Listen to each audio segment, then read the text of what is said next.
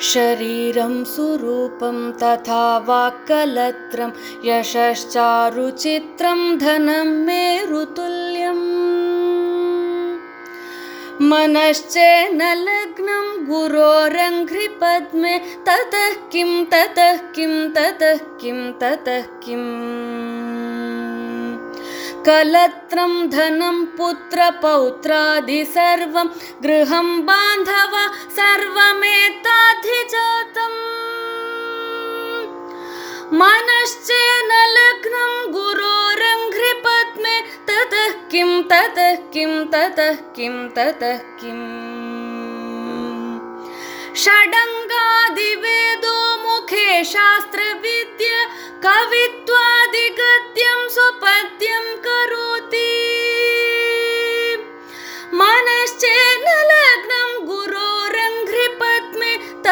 किं ततः किं ततः किं ततः किम्? विदेशेषु मान्यस्वदेशेषु धन्य सदाचारवृत्तेषु मत्तो न चान्यः।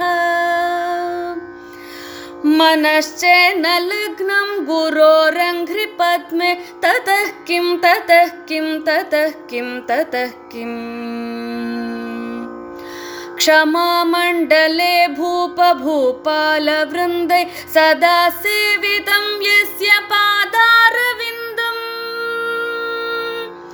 मनश्चेन लग्नं गुरोरङ्घ्रिपद्मे ततः किं ततः किं ततः किं ततः किम्।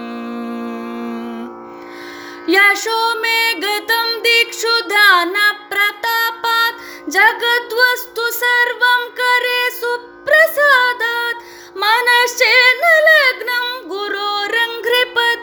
ततः किं ततः किं ततः किं ततः किम्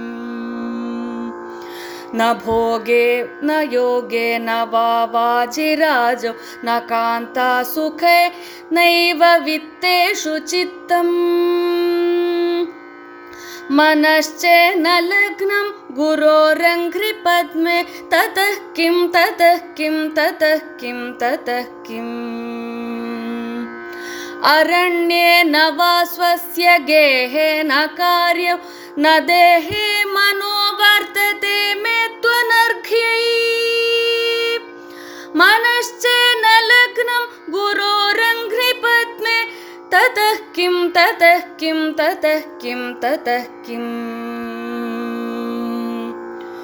गुरोरष्टकं यः पटे पुण्यदेहि